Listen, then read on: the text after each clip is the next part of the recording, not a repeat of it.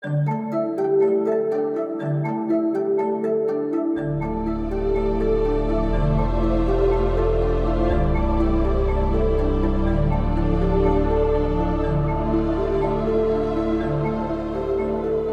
there, and welcome to the Adapting to Change podcast creative, curious, and challenging conversations with me, Tim Rogers.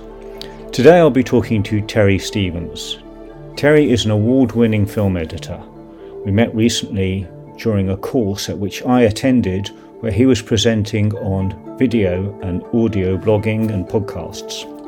After the end of the course, we had a conversation about the art of storytelling and how this could be applied in corporate communication. This is a really interesting conversation and certainly worth capturing. I should, however, apologise because it was an entirely impromptu conversation which we had simply using an iPhone sat on a table on which we were sitting. It's not exactly the best recording. There is a little bit of background noise there, but what Terry has to say is worth it. So, despite the suboptimal audio quality, I really do recommend you listening to Terry Stevens. I'm really interested in everything you said today about podcasting and video casting and the art of storytelling. Yeah. Okay. And one of the reasons I'm particularly interested in it is a long time ago in um, the turn of the millennium, I went to the Millennium Dome. They had a great little film in there, which obviously everybody who visited the Millennium Dome saw it. So literally millions of people saw this thing. And in, I think it was about four minutes, that video made every single person laugh, cry, Yeah. feel happy, feel sad. And it suddenly occurred to me that a director, a storyteller, can absolutely influence your thinking and your feeling with precision.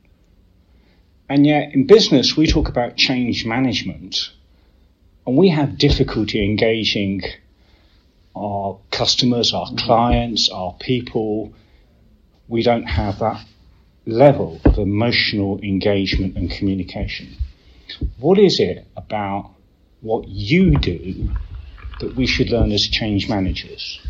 Um, so what I'd say is I'm not I'm not massively familiar with um, with change management in terms of uh, what I think hard and fast business can learn from the entertainment industry or storytelling is storytelling is the best way that you can engage anyone. Um, it's hardwired into our DNA. Literally, um, survival of the fittest. People understood and they made sense of the world over millennia. They made sense over millennia by um, by communicating, by saying, sun goes up, ground gets hot, sun goes down. And, and, and so as a species, it's hardwired into our DNA. We don't make sense of the world as it being sort of like a series of just completely abstract happenings. We look for causality all the time. We look for we look for a reason behind things. Now we, we, we ascribe narratives to things all the time. I I think you said earlier on about you were a high level athlete or in sports was part of your back. In terms of some um, sports, the way people talk about soccer or the way people talk about rugby, people start ascribing narratives to them. Mm-hmm. They say, oh, well, the referee did this, or, or the thing about this player is he's coming back from an injury. Da, da, da. We look to, even in sports, we look to ascribe a story for mm-hmm. a reason for things happening when, well, does that actually exist? It's just a way for us mm. to understand things. Now, that's going off on a bit of an abstraction, but we're, as a species, people, humans, are always looking for a reason that things happen, why things work. And I think in business, the communication quite often is just hard and fast facts. Um, ninety percent effectiveness, blah blah blah, da da da da da, and people. A lot of people aren't hardwired to understand that. You need to tell a narrative. You need to un- unfold things, personalize things. Use a cipher. Say, well, this person is being impacted because it's almost when you look at um, when you look at charity adverts on the TV. Um, it's going to sound really quite mawkish, but they say, "Oh, Joey hasn't eaten in three days," because they don't talk about um, the GDP of developing countries or or the, the, the, the impact of this this drought has blah, blah, and they don't talk in hard and fast facts, they personalize things. So I think, look at if you can ascribe a narrative, if you can personalize things, I think that's something that potentially business can learn from storytellers, is to, at the end of the day, you're looking to influence people, make them laugh, make them cry, to your point. It can be used for surreptitious reasons. I mean, if you look at um, uh, gerrymandering or propaganda, the way that you can unfold so it can be very, very, very powerful. Um, so rather than just recitation of facts, if you can actually unfold something, that can maybe be more powerful. I'm really interested in. Is it a phenomenon? It's got a word, but I can't even remember what it is. This phenomenon where I think everybody else thinks this, so I'll go along with it, although mm-hmm. I don't necessarily agree. And of course, when everybody in the room says, I'll go along with this because yeah. they all do, there's this assumption, and we all stumble into something we don't agree with. One of the things that I found in one to one conversations with people is actually the life that they're living and the narrative that guides them isn't actually the same as the narrative in their working environment. So you could be talking to a CEO who has one set of values and they're working in an organization that doesn't necessarily have a completely different set of values, but it's interesting to compare that internal story and how you fit your role. If look at Shakespeare, all the world's a stage yeah. and we are actors. And so how we have our own personal narratives and story and how that fits with other people's narratives and story of either within an organization yeah. or within a community or within a nation. And I'm really interested in those dialogues that draw that contrast between what's actually happening within you, what's happening within your context, and what's happening in the world, because they don't align. Um, how do you do that in your work as a sort of documentary filmmaker who's possibly trying to see one situation from many different angles? Um, what I'd say that to that is um, it gets it gets quite thorny and gets into like a lot of a lot of there are a lot of issues involved there in terms of like objectivity. Mm-hmm. Like a, a, good documentary, you want it to be objective. Mm-hmm. You want, but there's always going to be biases mm-hmm. involved, and so even down to what I said earlier on about sort of like the angle and the placement of the camera, the way you show someone off to, to, to their best. But I think I think what you're what you're looking to do, I think what a good documentary should attempt to do is to communicate somebody's life mm-hmm. experience to someone. It might sound completely obvious, but one of the best films I've ever seen, and it was my privilege to work on the distribution of, was um, a film called Restrepo, which came out in I think 2010, mm-hmm. and it was made by two filmmakers, Sebastian Junger, mm-hmm. who's a writer who's written a lot of very, very interesting um, books about community and masculinity, and Tim Hetherington, who was a photojournalist who very sadly um, was killed in, I think, Libya a few years um, later.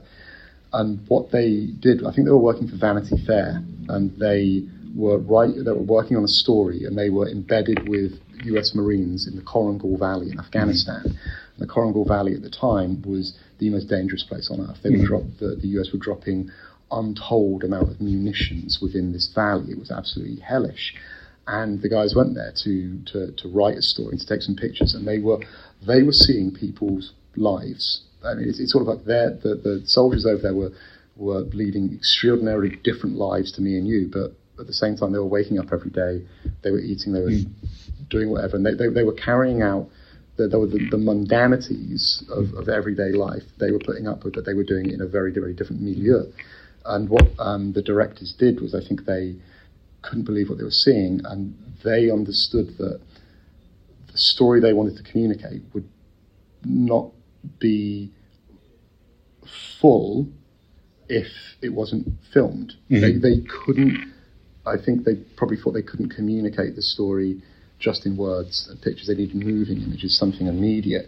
And I think that's what a good documentary should do. It should understand what I mentioned earlier on the medium specificity mm-hmm. of film, the ability to have a combination of images and sounds to be very immediate and very very emotive, and they understood that. And they understood that their story was best served by moving image rather than still images and, and the written word. And I think that's what a documentary can do. And I think one of the strengths of that movie was that um, it was pretty apolitical, even though it was a US financed movie about war being prosecuted by US servicemen.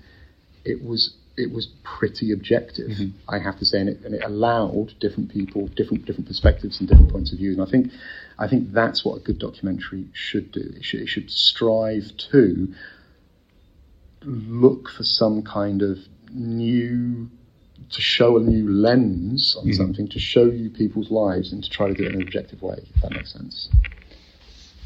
There's a quote used by somebody, and I wish I knew because I could then properly attribute it. But it says, you know, the best thing about radio is the pictures. Yeah. And you make the point about in that scenario of filmmaking where you could only really convey the story through mm-hmm. pictures. But if the if radio has the best pictures, I mean, where do you stand in the sort of video audio challenge? I'm so I'm a I'm a huge lover of radio. I, I love I love radio. Um, even though I, even though video is what I've spent a lot of my career working with, I really I really really really love audio. Um, because it can be so emotive and there's um, it's, it's, the idea like a, a, picture is worth a thousand hmm. words. Mm. Well, again, it's down to the, the medium specificity. It would take me if if I were to try to describe, and it's something you can play around with like ChatGPT or something, describe the Mona Lisa. You could literally use a thousand words, and if someone's going to try to read those words, you can only make sense of text one word at a time. Mm. You can't let it all wash over you. The way you decode the written mm. word is reading the sentence. Some people are quicker readers than others, but it will take you quite. Whereas if you just look at the Mona Lisa or a work of visual art, there's so much that's arresting you at one mm-hmm. time. Um, there's a writer. He's not. He's not my favourite writer at all, but he conjures some really interesting ideas. H.P. Lovecraft, mm-hmm. um, uh, a, a, horror writer from the early 20th century, and he would tell these. Um, one of the most influential horror writers of all time, even though I'm not a big horror fan, he would describe what I think was cosmic horror. These, it wasn't just about Dracula and Frankenstein's monster and things. It was like it was the fear of the unknown and the world being this very isolated, small place uh, mm. in, in in the universe. And these were very uh, uh, unfathomable fears, very primeval fears. And even though he's a very influential writer, none of his works have really translated into films mm-hmm. or, or anything visual because he was talking, or a lot of his writing was about stuff which which can't be captured. As soon as you, and that's one of the brilliant things about radio is that it allows you to sort of conjure up your own your own images of things. As soon as someone actually says, "Well, this is actually what it looks like," well, that's not what it would look like, and it, mm-hmm. I don't think any image can necessarily match our imagination podcasting, like Netflix and like a lot of things that have been disruptors to traditional media, is because they're on demand. Mm-hmm. The the listener can choose when they want to listen rather than having to be at the radio at seven o'clock to mm-hmm. hear their show. They can pick it up whenever they want. With that said, I think some of the um, peak listening time for podcasts, I think, at around 8 a.m. Mm-hmm. Because, and I think, again, it's when people are leaving the house, when people are commuting, a lot of people are listening then. And there has been an explosion in the last six, seven years of news organisations. So even even the JEP, their challenger brand, um, the Bailiwick Express does a daily one-minute digest um, for Jersey news every morning.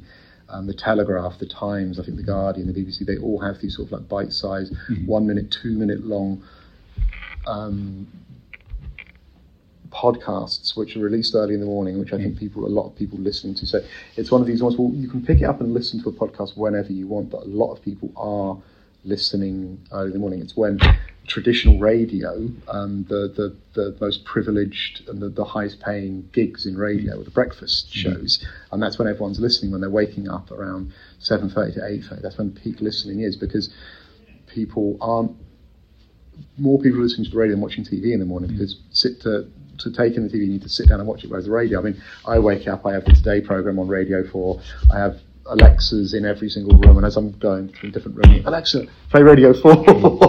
so I'm doing all of these different bits and pieces, and then as soon as I leave the house, I put an audio book or listen to a podcast Um, so it's it's it's the way that you consume media. Um, you have to sit down to take the most out of a video, whereas audio you can be doing a lot of different stuff.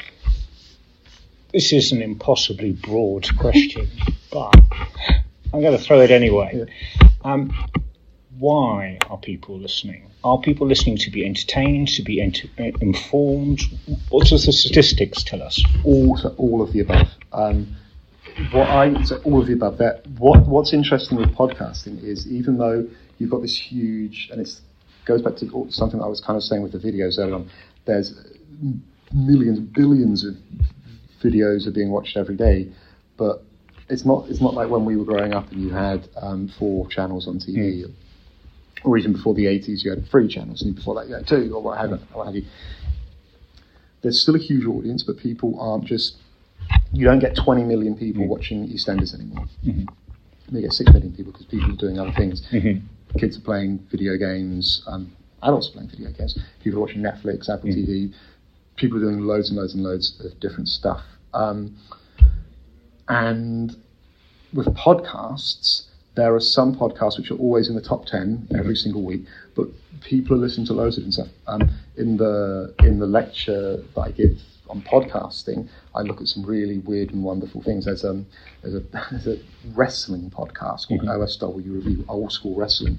Three Irish fellas get together and they review Hulk Hogan wrestling matches in the 1980s. Mm-hmm. Now, that kind of content is never going to be on BBC Radio 1, Radio 4. It's never going to be on mainstream media they have you come across Patreon before. Patreon. Oh yes, yeah, yeah. So they've got it. They've got a Patreon page up. They probably, I don't know, they maybe only get like ten thousand listeners for each of their um, podcasts, but they've got ten thousand people on Patreon paying them five quid a month. Those guys are those guys are raking in like tens of thousands of dollars a month for their mm-hmm. wrestling podcast. So if you can motivate mm-hmm. an audience. Maybe they want to be entertained, maybe they want to be informed, maybe they want to be scared. Mm-hmm. If you can motivate an audience, no matter what it is that they want, a, a, mot- a small motivated audience is better than a really large apathetic mm-hmm. audience. Um, Clearly, this is your profession, this is your business. What motivates you? What has made you engage with this industry, with this topic? So uh, it's one of those like I've always I've always been interested in stories like since I was a kid. Like I've always I've just always been interested in listening to stories watching stories be it I'm a voracious reader I listen to the radio all the time um, I watch lots of films. It's, it's it's genuinely just one of those things it's always what I've been interested in and I've never wanted to do anything else. So it's kind of like a half-hearted answer it's literally it's one of those things I, I enjoy it so, so I do it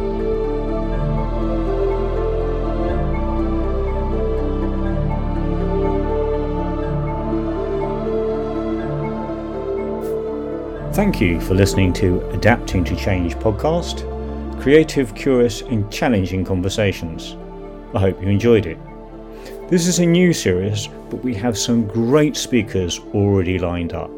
In fact, I cannot believe that in just the 10 days since we announced the launch of this great program, we have more than 17 speakers lined up.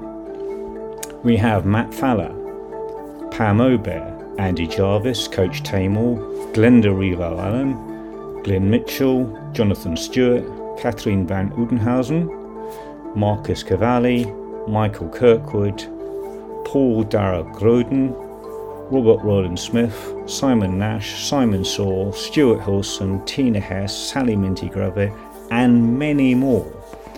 So I am incredibly indebted to them and the others who I've not mentioned uh, who have expressed an interest in coming in on the show and we haven't yet fixed dates with. So that's a great series to look forward to.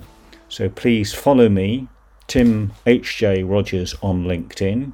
I'll be announcing what podcasts are happening when. You can follow the series through LinkedIn alongside any materials that become available with the series.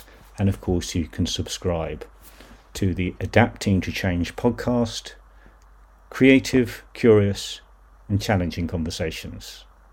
Thank you.